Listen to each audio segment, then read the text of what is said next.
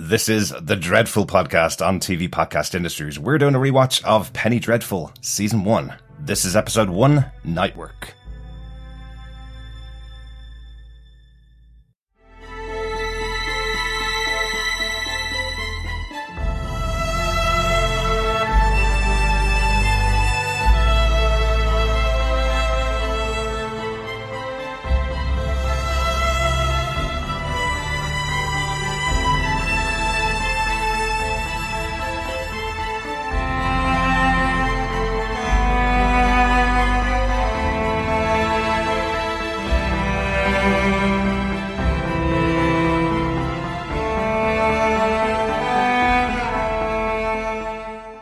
Welcome, fellow Penny faithful. This is TV Podcast Industries. We're doing a rewatch of Penny Dreadful. We're looking back at seasons one to three before the launch of Penny Dreadful City of Angels in April. In this episode, we're going to be talking about episode one of the show, Night Work. I'm one of your hosts, Derek.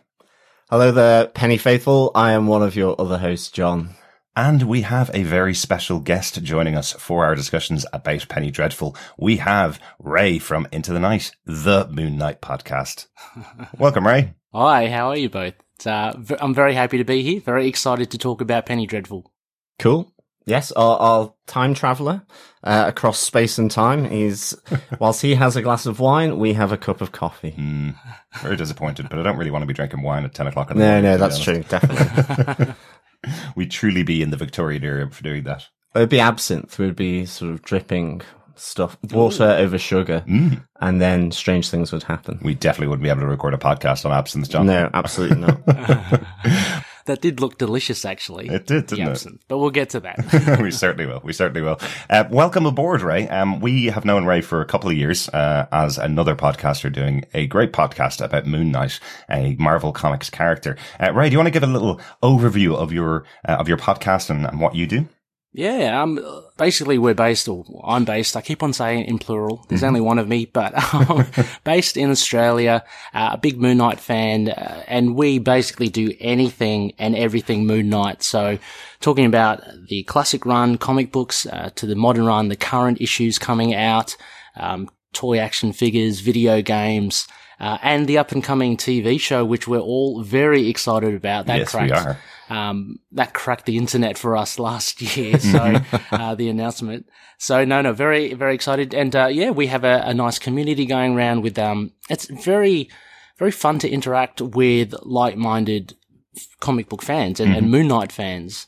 Um, it's it's a strange thing. It's a very niche market, I guess. Yeah. Uh, Moon Knight, um, but it's it's always amazing to see the, the level of fandom mm-hmm. that people bring to Moon Knight, um, and I'm talking about you know rooms full of statues and, and books. Yeah. So yeah, no, it's, it's very fun and very exciting. Um, so we we come out every week, uh, and yeah, we depending on the phase of the moon, um, we um, base our shows on on whether it's a full moon, a new moon, mm-hmm. different segments, yeah. stuff like that. Yeah, and it's really interesting, isn't it? Because the character of Moon Knight is based kind of around Egyptology and kind of around some uh, some references mm. to that type of stuff. So seeing stuff in Penny Dreadful and and kind of connecting it with this character of Moon Knight, it kind of is is a good reason why Ray's involved in this podcast with us as well. Uh, there's some things in here that you'll probably recognize from some of the um, mythology behind Moon Knight as well, which I thought was interesting. Oh, absolutely! My eyes actually lit up. I mean, we'll get to it as well when that, you know, that reveal kind of came to light. Mm-hmm. Um, so yeah, I'm very excited to, to, I did a bit of research as well because I wanted to be up to speed with my Egyptian,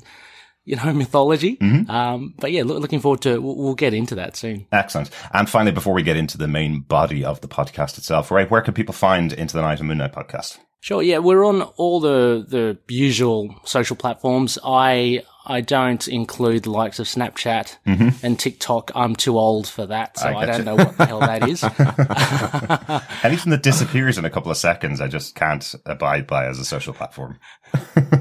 I like longevity in my exactly. social platforms. Yeah, absolutely. Um, so Facebook, Twitter, um, basically uh, facebook.com slash itk moon knight or Twitter.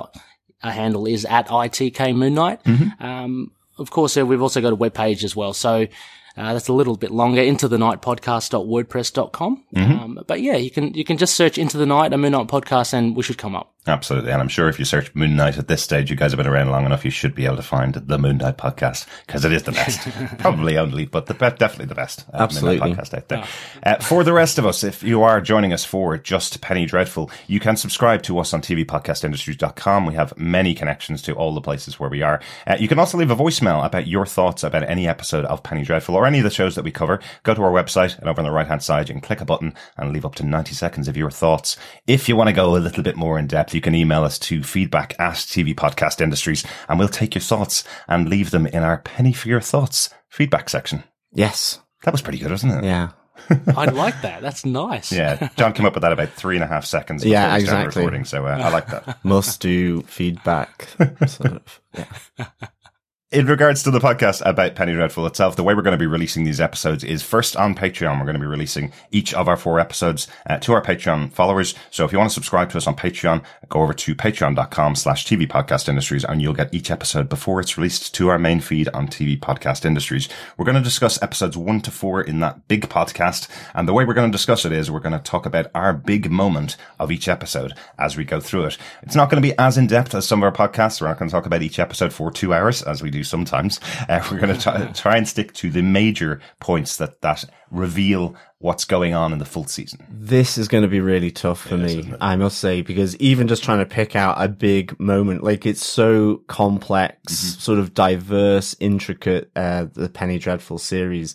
Just picking out that one moment is like, oh no. But there are three of us, so we'll at least pick out mm-hmm. three big moments and we will have notes. So we, you know, we will capture as much of the episode as possible. But I think, uh, even on a full podcast, it would be pretty difficult. Mm-hmm. Um, you could be there for like 12 hours, I Absolutely. would say a little bit of a misunderstanding here, guys. I blocked out about 12 hours. I thought we were going to go. I'm raring to go. So. excellent, excellent. Ray is recording into next Wednesday. yeah, by the time we finish, we will be on the wine. Uh-huh. Yeah, exactly. I like it. That's a, that's a good plan. Yeah. Aim for wine time. Uh, let's get into episode one of the show. Night Work is the name of the episode, uh, a reference to the fact that Ethan is being brought into this group, getting his night work from Sir Malcolm. Uh, the episode is directed by J.A. Bayona, a very famous director nowadays, known for his horror horror movie, The Orphanage, which is very well worth your time. His big Hollywood movie, I suppose, uh, is Jurassic Park Fallen Kingdom, the second or fifth sequel to the Jurassic Park franchise. I yeah. think probably fifth, uh, most recent anyway. And he's already scheduled to direct the first two episodes of the Lord of the Rings TV series. So he's going to be over your neck of the woods, right? Close anyway. And rightly so. Mm-hmm. Beautiful country, New Zealand. Yep. Australia, beautiful as well. Uh-huh. Although I think our terrain isn't quite suitable for Lord of the Rings, mm-hmm. more like Mad Max. So. Yeah, yeah, definitely. That's true. Happy to stay in New Zealand. Absolutely. Uh, the executive producer on the show is Sam Mendes. Good to just reference him here. The showrunner for the show, John Logan, uh, previously worked with Sam Mendes. He wrote some of the scripts for James Bond, for Spectre, for Skyfall. Um, he also wrote Star Trek Nemesis, which is kind of connected to the show that we're covering on, on the podcast, um, Star Trek Picard. Um, so interestingly, there is a connection there with, with John Logan, but I think the clout that Sam Mendes brought to the show allowed John Logan to do what he's doing with this show. He may not have got it made if it hadn't been for having such a an acclaimed director like Sam Mendes involved. Yeah, definitely. Mm-hmm. And I think you can just see, you can see a certain quality, can't you, running through, uh, the show, even, even just down to the, the cinematography, mm-hmm. the, the production design, the costumes. Um, it, it's really nice. But I think as well, John Logan just brings that contemporary sensibility to the Victorian period, which mm-hmm. I, I really like. Um, you know, it, it doesn't feel, um, of its time. It feels something fresh, new, um, dare I say it, contemporary. It's just that they're wearing corsets uh, and top hats, yeah. uh, and I, I, really like that. I, I, really like how he's able to bring uh, and contemporize this world. Um, I think. Mm-hmm. Yeah, I mean, for me, John Logan, he came totally out of nowhere. Like I, I had not, you know, known his association with Sam Mendes or anything like that. Mm-hmm. Um, watching shows like Game of Thrones, um, production, the production values on those sorts of shows, um, were kind of the, the, the benchmark, mm-hmm. Um, for TV shows for me during that time.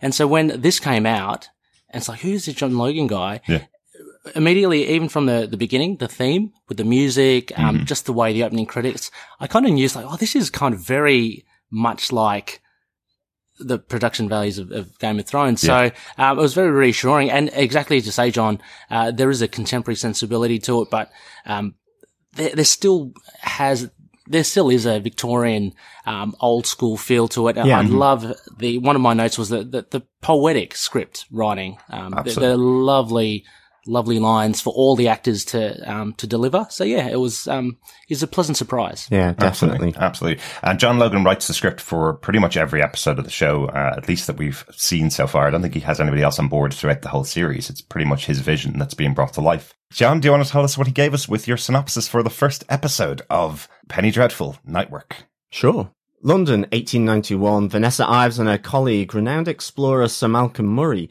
recruit marksman Ethan Chandler to undertake a job with them. They try to recover Sir Malcolm's daughter from a group of vampires.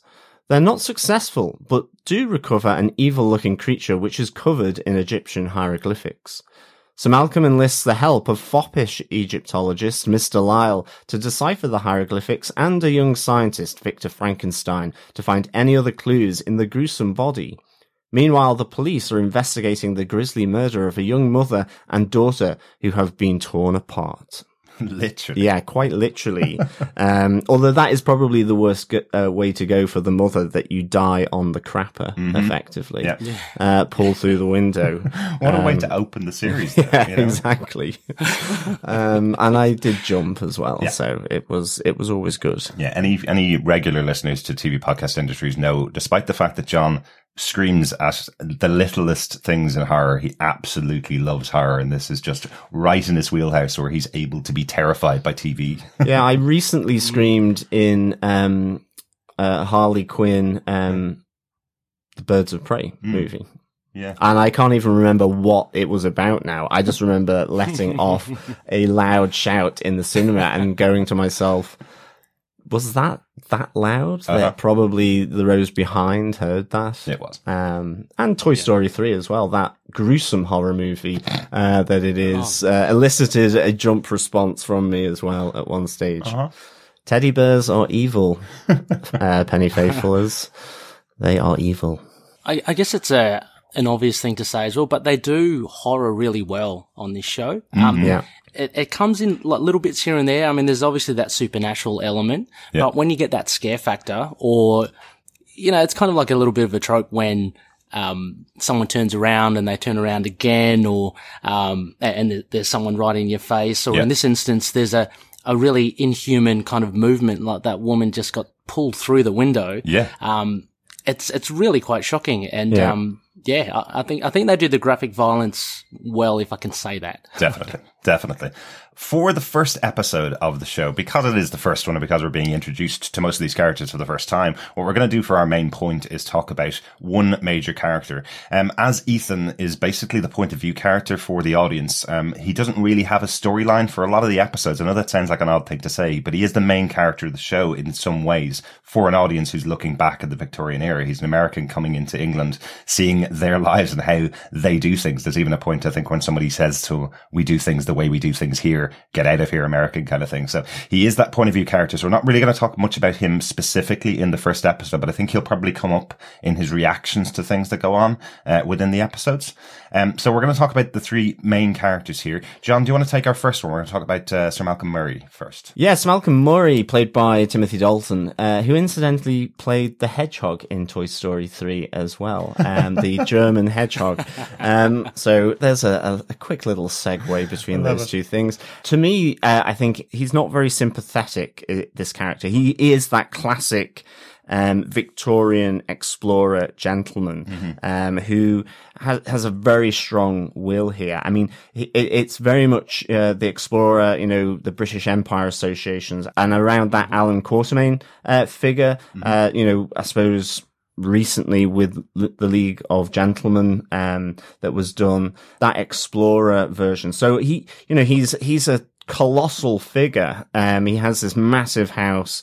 Um, you know, he's well connected within um, London society. But ultimately, um, I think for me, in, in this episode, it really comes into his own where they are going, uh, to this vampire nest, um, which I really like the fact that they have to go through an opium den. Um, Yeah. and, and I, Yeah. I, I think that's another great thing about this show. Um, it, it's that hidden, it's that shadow world of Victorian real society. So it's the opium den, it's the drug taking. I, I think in, in episode two, we have the pornography. Yeah. Um, a- and you have the, the illegal blood sports in, in episode four. All, all these, uh, very highfalutin, uh, members of civic London society, yet they would go and regularly take uh, opium. And and to get to the shadow world of a vampire's nest and, and the superstition around that, they have to travel through the the kind of shadow world of Victorian society for what is a, a really nice kind of fight down in sort of this basement area. Um, they've recruited Ethan Chandler and um, you know he, he's he's wondering what the hell these people are doing. Uh, you know he's been warned about what he may see, uh, and you have kind of Vanessa Ives uh, here, played by Eva Green, sort of uh, along as well. Uh, but the two of them very kind of if if I can say it, comfortable in in this world. They know what to expect, and I like seeing Ethan's expression as these these three kind of um I suppose valets of the of the vampire come to greet them, and you you have a great fight um down here in in the basement, uh, and I love that Malcolm Murray has his own needle, shall I say, that comes from his cane to take Yeah. down that lead vampire in the nest. Um, there's a great moment actually. Uh, where the camera pans back uh, behind the shoulders of, of the vampire, sort of towering over Ethan, uh, and you see the strength of it. It's really nicely done, uh, and ultimately, um, he is Malcolm Murray though is the one that takes him down, but aided uh, very ably by uh, Vanessa Ives, who seems to have this inner steel uh, herself. But um, you know, he, he he's kind of running this. I suppose I'm calling it a company. Uh, sort of. I suppose ultimately what we find is he he's the one in charge in, in a sense, at least in terms of Dosh, um, and obviously for uh, the aims of it, which is to to find um, you know and, and look for his his daughter who has been um, you know, kidnapped, I suppose, by, by, um, the, the vampire. Um, but this is not the right vampire. She's not in this nest. Um, again, another little sort of nice link back, I think, with Mina Murray, his daughter. It is, um, sort of direct reference to Bram Stoker's Dracula i in that, in that it's Mina Harker and it's Jonathan Harker's fiance. Um, but her maiden name in the book is Murray. So it's taking it that kind of step before, um, which is really nice. Um, and of course, Vanessa Ives is kind of his daughter's childhood friend, I think, as well. But I think we really see that there's probably a complication here.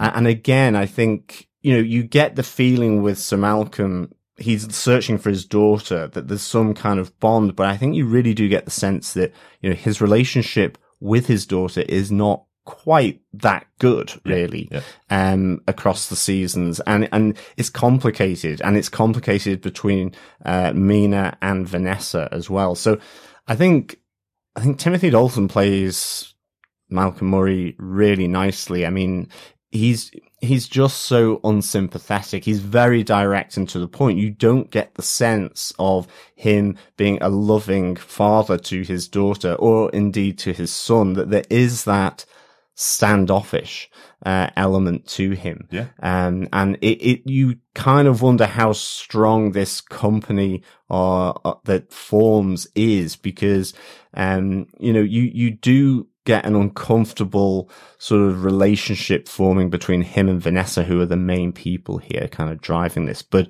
um, great to have such a, a good actor in Timothy Dalton. I think he, he's really good in, in, in this. And I, I love his, his valet, uh, Sembene as well, even though he doesn't really say too much here. But again, I think that links to this sort of, I suppose the uncomfortable notion of colonialism, you know, how has Sembe come into his, his employ and this idea of, um, sort of, I think it's like black capitalism and explo- exploitation. Um, you know, but I, I think Sembene is really nicely done. That, that quiet grace that he has as well, um, kind of speaks a lot.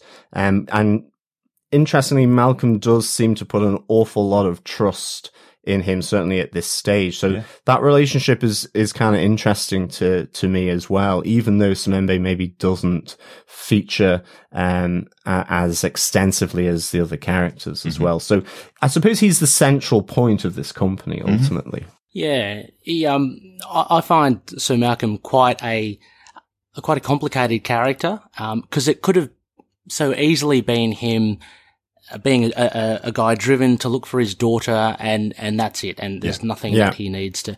What, what you mentioned, John, and what really does make him interesting is that he's doing this almost to, I, I kind of pitted him like a mix between Quatermain and, and Captain Ahab. You know, he's yeah, so driven, um, to, to, to hit this goal but at the same time, we do find later on, and there are little tidbits along the way, that his relationship with his daughter isn't ideal. Exactly. It isn't the best. So it's like, why is he so driven to do it? Is it this competition or this kind of um, drive that he has, which he's picked up in his travails in in Africa and, and expeditions? Exactly um, that has kind of informed his um, motivation to do it. Mm-hmm. And he's kind of lost his way but because, yeah, as you say, with his son, with his wife, I mean, he's not the ideal no. um, person. Yeah. Um, but he is very good to have. I think in this team, he, he's rock solid. As you mm-hmm. say, he's uncompromising. Um, I've got, I love this, um, this little quote that he puts on. I've, I'll put it here. Uh, he says to Ethan Chandler, uh, don't be amazed by anything you see and don't hesitate that is just such a that was yeah. so cool because mm. we we are coming into this world with Ethan and we don't know what the, what is happening. You yeah. know, we don't know what is going on. We've never seen this nest before. And uh, Ethan's going in cold. He meets Vanessa, uh, and he meets Sir Malcolm. And the first thing they say is, "Look, can you handle a gun?" Yep. Okay. Mm-hmm. Okay. We're going to go in this thing. Um, just be ready to shoot. You know, yeah. if yeah, you have yeah. no compunction to kill, um, here we go, and don't hesitate. And I find that line really cool because um, so Malcolm and Vanessa, they've obviously experienced and, and come across these creatures before, mm-hmm. but, um, but they show a, a, real steel to them. And, um, and further also to your note as well, John, about Vanessa, that, that scene with the creature coming up, um, up over Ethan. Mm-hmm. That was one of my favorite scenes. Yeah. Um, there's just this unseen power from Vanessa. She mm-hmm. has this thing. She's so mysterious and it's peppered throughout the whole series and in episode one as well. She seems to know stuff.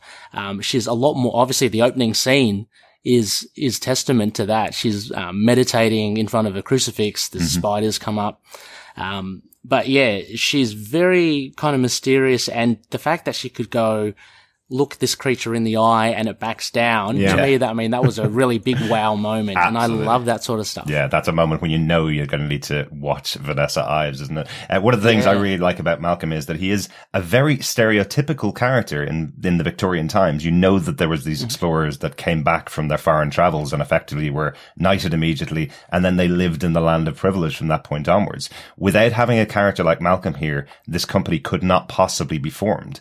Um, he go mm-hmm. the, the mm. reason why they take Ethan is because he's effectively looking for money. He's on the run. They he needs money, and they they need a gun hand, so they take him on. The reason why they get Victor Frankenstein on board is because as they say, he has the heart of a po- poet and the bank account of one too. So they get him on board mm. because Malcolm has the money to pay for it. Um, I really like that it all circles around Malcolm. He needs all these people and he has the money and willingness to do it. But they also play into the fact that he is an explorer and a hunter throughout the world. He's gone on these hunts many times and now he has to do one in search of his daughter. Whether they have a good relationship or not, what comes across often with Malcolm is it's still his daughter. It's still the person he has to save. He can't just leave her and walk away. So, no, but I, I think there's, I think to, to Ray's point as well, I think there's an inner explorer within him mm-hmm. and it's, mm. he, he talks in a later episode about the Holy Grail, which is the source of the Nile. And it was, it was this obsession. Um, and it, it's, it's now that he's trying to follow that, that river of superstition, uh, to these unusual creatures that he knows are there to find out more. Um, and I, I think that's really uh, interesting. I think as well, not that I'm drawn to Malcolm Murray, but a, as a, a geographer, mm-hmm. you know, the Royal Geographical Society, it, it, you go in there and you see all these people that have done exploration back in that time. And it was certainly founded around, uh, that, that kind of element. It, so it, there's an uncomfortable relationship here with that subject and I suppose British exploration mm-hmm. back in the Victorian period.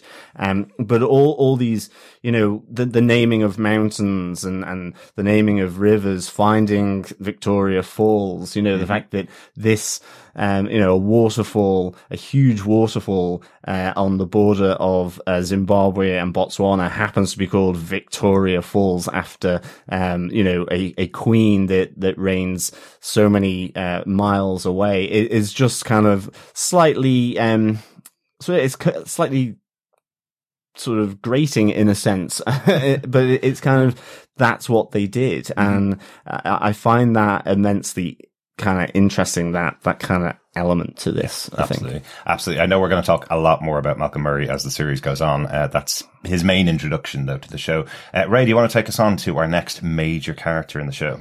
Yeah, I, I chose. I was just um, just fascinated. I think with the Vanessa Ives character, mm-hmm. um, sh- straight from the get go, the opening scene, as I mentioned, and it, it's cyclical as well. I mean, her um, appearance in the first episode ends with the same thing. She's back praying in front of the crucifix and you have this obviously some sort of de- demonic influence with these spiders coming out. Mm-hmm. Um, she gets a lot of airplay, I think, in this episode, which is really good because, uh, as you mentioned, Derek, um, Ethan Chandler is a, is the POV, mm-hmm. but, um, with Vanessa, we, we get so many like hints and clues as to what she may be capable of. Yeah. yeah. Um, and uh, I find that just very intriguing, and it's a, it's a nice little technique, obviously, for, for the writing to keep people baited, mm-hmm. you know, with characters that are you know not totally fleshed out. Uh, and Eva Green, she does a fantastic job all throughout. I think Absolutely. all three seasons. Yeah, um, she really brings an A game. She invests totally in the character. Mm-hmm. Uh, and, and I could say that about all the, all the actors actually as well. Um, yeah. uh, great performances all round. But, um, yeah, as mentioned with, with John, I find a, a few moments for her, um, which really did pinpoint it. First time when she comes across um, Ethan Chandler, she does almost a Sherlock Holmes esque observation of him. Absolutely. So she's very intelligent, very observant. Mm-hmm. Um, I love that because you know that she's um, you know, she's come prepared. Mm-hmm. Um, and also then in the, in the nest, um, when she takes, well, she, she stares off that creature, mm-hmm. um, a big moment for her, but she says a lot of stuff as well. Um, and there's one thing that she does say to Ethan Chandler. There's a scene in the first episode when she's talking about the demi-monde mm-hmm. and yep. she's got the cards coming out and, uh, Ethan Ethan says something like, um, what do you seek to escape? And she says, perhaps the same thing you do. We all have our curses. Mm-hmm. And that's very kind of important because yeah. she comes up with these sorts of observations again and again, not only with Ethan, but she says it also to Victor Frankenstein. Mm-hmm. So she seems to know a lot more than you know then she should know. Yeah, yeah, absolutely. And again, that just lends itself to making her quite an interesting character. Yeah, yeah. without a doubt. Yeah, yeah, like she was probably the linchpin of the show at the time. You know, um, Timothy mm. Dalton was a former Bond, uh, but had only done some some minor roles in some things in the past. He'd done some major movies after that, but getting him on TV was quite a big, a big moment for them. But Eva Green was kind of at the height of her stardom when this show started and continued in that stardom. Josh Hartnett, who plays uh, Ethan Chandler, um, he didn't have a massive movie career either. So I think the first poster that was released for Penny Dreadful at the time was Eva Green because she's such an mm-hmm. intriguing character on her own. And I think you definitely tell that everybody is looking to see who this character is from the first moment she's on board. That, that first scene with Ethan where she's saying to him, you know, um, I can see you have bad shoes, bad trousers, but an amazing watch. So you come from privilege, but you don't have any money, basically. So she can cut him down instantly just by a look, you know? Yeah, she was also in a Bond uh, as well. So again, part of this alumni. Mm-hmm. Um, but I, I, completely agree that that line, we all have our curses, don't we? Um, is probably the line that I would think would sum up the the first season mm-hmm. because mm-hmm. it, she's talking in terms of with, with Ethan Chandler, and of course with these murders happening, there is the suggestion that Ethan is involved. Uh, in, in this, um, you know, it's kind of ruled out that it's vampires because they're not drained with blood. There's a suggestion that these murders are um, possibly Jack the Ripper. Yeah. Again, linking all to, into all this sort of gruesome loveliness of Victorian London, Mm-hmm. um, and you know, effectively the New York of its time. So we know that he's got issues, and you're wondering as well, what are hers? Um, you know, we we want to know what a superpower, ca- in a sense, is. I feel like she's a conduit uh, of some.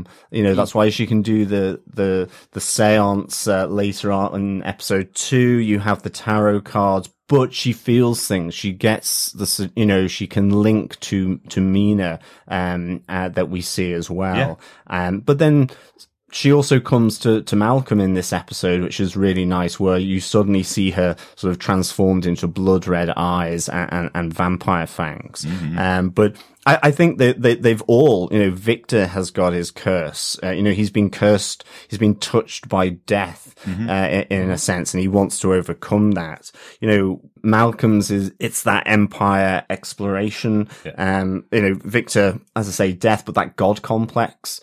Um, you have even Sembene, maybe in terms of that exploitation, maybe he was involved in selling his fellow tribespeople, you know, that kind of thing that happened. Um, you know, that exploitation, um, of, of those relationships amongst, or divisions amongst tribes Yeah. that, that was done by white Europeans. So e- even Vanessa, you know, it, there is a conceit to her as well, I think, um, in this. They, they've got their curses that are in reality, but probably, um, Vanessa's goes deeper Yeah. uh, a bit than that, along with Ethan, in ah. that there is a superstition element to it here. Absolutely. And I think that's one of the most interesting things about Penny Dreadful as a show as a whole is that none of these people are good people. You know, it comes across quite Nah. quickly that none of these people are good people as such. They're just bound together. And I think that's really evident with Vanessa. She's bound here. She has to go on this journey with Malcolm because it was her friend Yeah. and there's some transgression, something that she's talking Yes. about that isn't said, something about Malcolm that we don't know about in his past, but we know the two of them, regardless of money, regardless of what's going on, and regardless of what, what supernatural elements they find, they will continue with this mission to save Mina until the very end, effectively. Definitely. there seems to be like a redemptive um, element to it for Vanessa. Um, as you mentioned, Derek, yeah, one of my points for the main points for Vanessa is this transgression which she drops, and she mentions again and again in, in the episode. So it's all about what did she do? What has she done to Mina? Um, why does she want to redeem herself? Yeah. Um, and, and so that's one of actually the main crumbs for her because it, it directly links her to her relationship with Malcolm. Uh, Sir Malcolm, um, and yeah, uh, it's um, yeah, it's quite interesting. Can I just say as well, at the start where the spider comes down from the cross and kind of almost like rears up to her on her hand is just like kind of really awesome shot. It is. I don't think I could actually stay there with a steady hand as a spider did that, but nonetheless, um, I thought that was a really cool kind of shot actually. But even but even overall, the, those the two comparatives of this character when she's alone in her room, um, praying, and she she feels like she's fervently praying to to God, effectively to save her from all the things that she's experiencing. It's just that fragility between those moments when she's alone versus that kind of confidence she has with everybody else around her. She knows more than everybody else when she's in a room with any other person, but when she's alone, she seems just completely fragile and breakable. Um, she seems to want to be saved from all of these things she's experiencing. That's what seems to come across in that first episode. I think that just makes her such a fascinating character to watch. Yeah. Definitely. I'm going to take us on to our final major character in the show, uh, Victor Frankenstein, played by Harry Treadaway. We're speaking about Harry Treadaway at the moment over on Star Trek Picard because he plays one of the uh, one of the Romulan villains over there now, and he's he's Oh, playing cool. magnificently uh, Yeah. on that show. He's really good. It's it's just it's interesting to see this actor at a, at a much younger age now, uh, five or six years ago, playing this incredible character of Victor Frankenstein. So this entire show is a total love letter to penny dreadfuls and to horror stories from the Victorian era all the way throughout the 1900s, uh, late 1800s into the 1900s. And the character of Victor Frankenstein is our first character really that we're introduced to that I think most people watching the show will know instantly from the name. They'll go, Frankenstein, I know. Victor Frankenstein, that must be the guy that created the monster, right? Okay, right. So we know him instantly. And I think they just knock you off balance with this character because you feel with his youth that he hasn't started his progression towards reanimating corpses. Um, that's all we really know about Victor Frankenstein. If you think back before this show, right? Think about your knowledge of the character. You don't really know much. You know, he created the monster and, you know, the monster was chased down with pitchforks and fire. And that's kind of it. There's no real depth to the character. You know, he existed uh, in that world and in that universe. Whereas what we have here is this brilliantly played character who is just desperate to pierce the veil between life and death. I love the the uh, poetry of that line as well. Um, this concept of this scientist who is invited by Malcolm into this kind of explorers group of scientists, but has total disregard for it because he feels this idea of exploring things that already exist, exploring mountains or going out and looking at space. Those things don't interest him at all. The only valuable science is bringing people back to life and allowing life to become eternal. I think he's fascinating in those moments, especially when he's invited into this circle and doesn't want anything to do with it. All he wants from Malcolm is the money to be able to pursue his actual goal. Yeah. Well, he says uh, uh he explores the difference between life and death and he has that great sort of, um, conversation with with Malcolm in in the Explorers Club, and he says, you know, that's my river, my mountain, and mm-hmm. where he will place his flag. So it, it, it's really interesting, um, you know, and again, I think we we see that he's a little.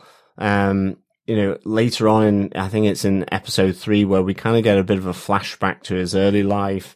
Um, we, we see this, um, kind of lovely difference between um, whether it's science and art or he, he talks about science and superstition walk hand in hand. Or I think that's Malcolm Murray's line to him, which is really uh, an interesting take and, and kind of, as you say, coming back to say Shelley, this idea of the, the new technology of, of electricity and, and this idea of being able to reanimate and the possibilities that, that science provided in the world, but how that could be used by authors or artists, mm-hmm. um, or, or poets or whatever to either go against it to try and counter it or to embrace it to see how they could develop a new kind of story, I think is, is fascinating as well. And I think that really lies here with Victor, uh, Frankenstein's character. Mm-hmm.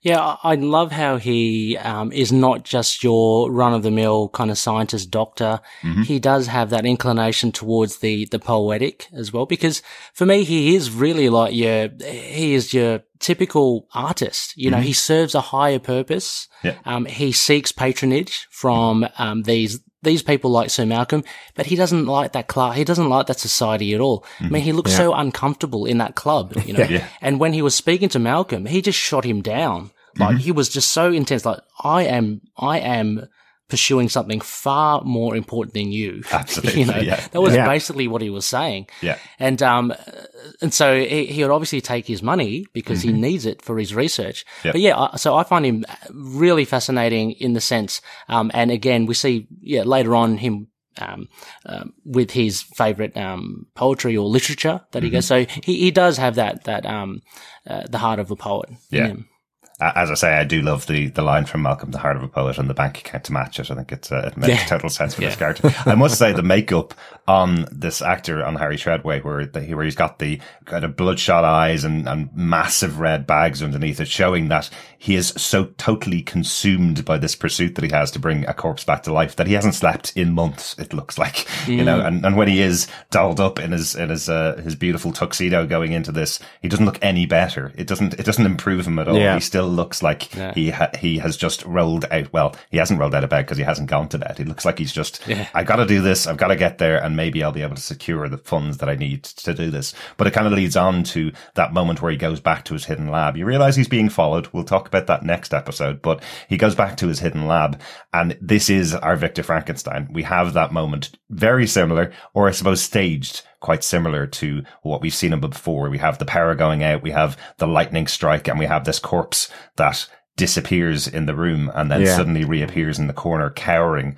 Um, I think this is just a beautifully put together and beautifully produced scene because in the past, this has ended with that, with that, I suppose, iconic moment where you have Victor, Victor Frankenstein screaming, it's alive to the, to the skies. Whereas here we have this beautiful music by the, uh, the composer, uh, Abel Korzeniowski. Um, it, it's just beautiful underpinning the sadness of this idea of this corpse who suddenly appeared to life with no knowledge of who it is, what it is, no knowledge of its yeah. history or past cowering in the corner trying to work out what's going on uh, in its life and you have Victor approaching him trying to cow him and trying to calm him down uh, and bring him into the world again. I just think it's a, a, fascinatingly put together scene and it does play into stuff in the future. It's really beautiful that first interaction between the two and as you say I think the music is amazing. I, I think even just quickly on the music. Mm-hmm. I think the it is fantastic. It, it's it's rich, it's sad, and you know the opening titles as well. I mean, I'm, i sometimes get drawn into the music. It adds that additional layer of emotional connection to to, to the piece, and you really feel um, this the fear in um, what becomes Proteus, mm-hmm. um, and uh, the, the, the fear and the loneliness coming into this world uh, is, is, really good. Yeah. I love the touch as well that as he's alive, then all the stitching starts to bleed. It's mm-hmm. just a nice little detail. Yeah. So you see him on the table and it's all stitched and then he's got he's kind of just covered in blood sort of running down from the stitches yeah. which is a really nice touch uh, it's a clever touch in the same way as changing how that first interaction of Frankenstein and his monster, uh, and even just the fact that you know he realized I've created a monster. Uh, here, it's he doesn't believe that at mm-hmm. all. It's that he now wants to sort of bring him forward into this world. Mm-hmm. He's he's combated death in that sense. Absolutely. Yeah, I um I love that that end scene as well. It was really really well put together, as you say. And and Derek, I know we've had conversations like years ago. I think it was during the Daredevil um, Netflix show about mm. music and how music can really make or break a series. Absolutely. And th- Penny Dreadful is fortunate enough to have brilliant music. Um, mm-hmm. it, it, just really does um, tug at the heartstrings and it's very emotional. Yeah. Um, with, with the final scene there, I don't know about you guys. I found it really good, exactly as you said. Mm-hmm. Um, but there was so much tension for me as well. I was just waiting for that creature, Proteus, to, to snap or something, you know, because, it, because he's essentially inhuman, mm-hmm. right? And, and he's just come to life and you just don't know what he'll do. Absolutely. So although there was this very high level emotional uh, scene with them kind of communicating with each other, I was just left on the edge of my seat, just going, "Oh gosh, something better not happen. You know, yeah, something violent yeah. better not happen. I'm not prepared for this." so I found the the ending really, really effective in that yeah. sense, and they kept that tension up, uh, and, and I'm glad they ended, yeah, with that absolutely ending with the line I am Victor Frankenstein, you know, because he is. He is mm. now the character of Victor Frankenstein that we all recognize from uh, Mary Shelley's novel. So, um, quickly, finally on the music, I suppose just to point out, we watched four episodes of this over the last week, and not once did I ever feel like skipping either the opening or closing credits on this show. the yeah. music is so Absolutely. beautifully put together. It's even, you know, after that scene of the I am Victor Frankenstein, there is a full credit sequence, and I watched the whole thing because the music plays into it, it, it or plays out of the episode and into these these beautiful credits. So, a fantastic job by Abel Korzeniowski uh, for this episode. Um, I think that's it for our main points. We always talk a little bit longer than we expected. So, um, guys, any notes on the first episode of the show. Yeah, for me, I just want to mention the flamboyant Mr. Lyle, who oh, yes. is the head of the Department of Egyptian and Abyssinian Antiquities, mm-hmm. of which it's really just Egyptian, as he says. Um, I, I love this character, um, so much, uh, flamboyant, foppish, uh, you name it. Mm-hmm. You know, he, he, he drives the, the idea of the, uh, with the hieroglyphics, you know, mm-hmm. bringing in, uh, Amunet, Amun Ra, um, this idea of, uh, this blood cure, um, or as they describe it, blood curse, um, from the Egyptian Book of the Dead, mm-hmm. um, and the, the afterlife. So, you know, I, I love him being pulled in here. Um, for sure. And Absolutely. I love his response to when he's being dragged into it by, by Malcolm, where he's going, This is urgent. And he goes, There's nothing urgent about Egyptology in over 2,000 years. um, just so good. And even just, you know, the, the skin, um, of, of, of the vampire when, um, Victor is kind of doing the autopsy on him and it's like this, um, skin or, and the plates of an insect. Mm-hmm. And I was just thinking of the scarab beetle, given that he has those beetles there, um, in, in his office, mm-hmm. um, because they're, they're good at stripping the flesh.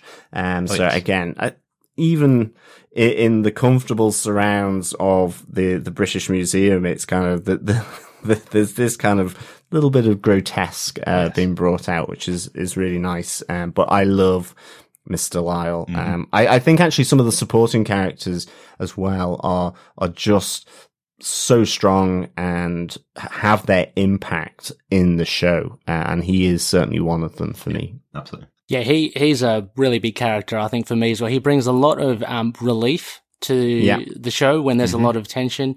Um, very likable immediately yeah. as well. Uh, in- interesting again, um, notes I compared Vanessa's interaction with him.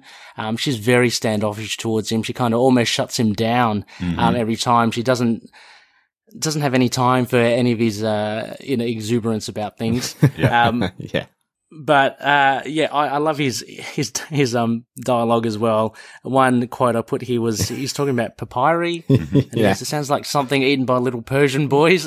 yeah, like, exactly. Just, uh, just, crazy, crazy kind of stuff. And um, just going also, Derek, a note about uh, Victor Frankenstein.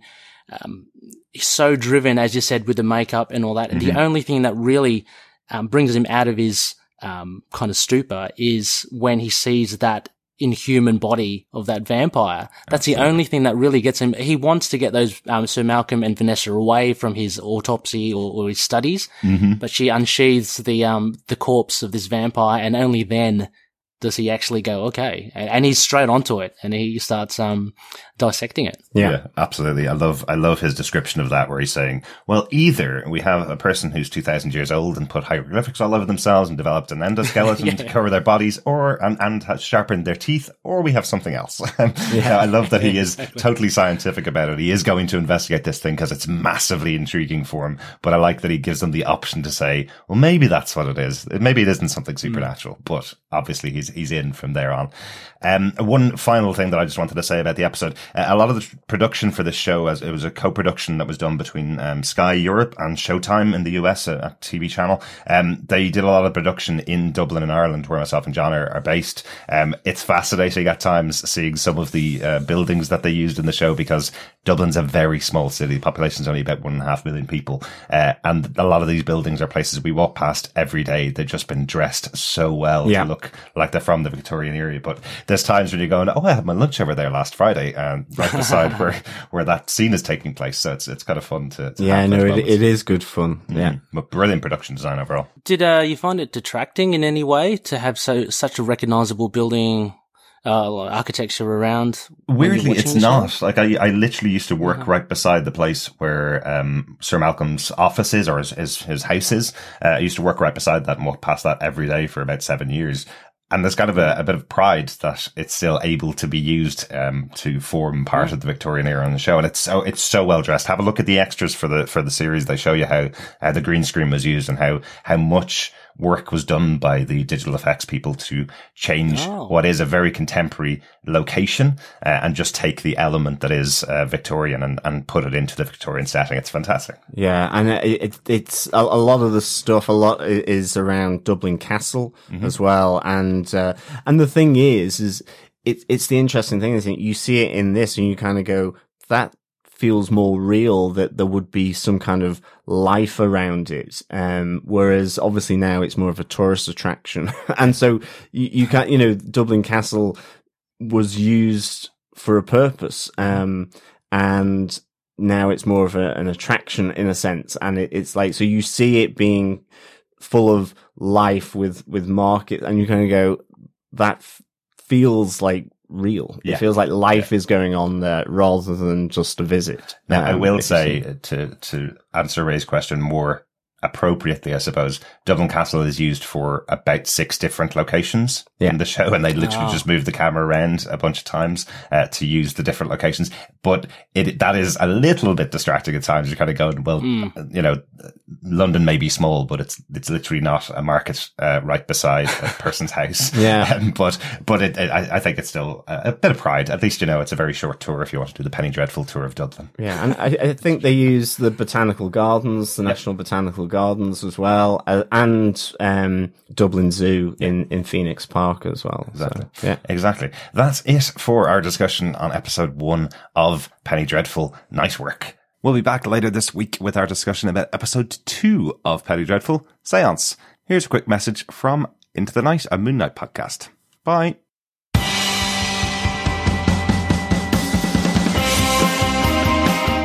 Hi, I'm one of the High Priests of Khonshu Ray, and I have the sacred privilege of providing you, the loony listener, with a podcast honouring Marvel's very own Moon Knight. So join me and a host of others at Into the Night, a Moon Knight podcast. Follow us on Facebook, Twitter, and Instagram, or support the show by becoming a Patreon member. Into the Night, a Moon Knight podcast. It's time to get your Khonshu on.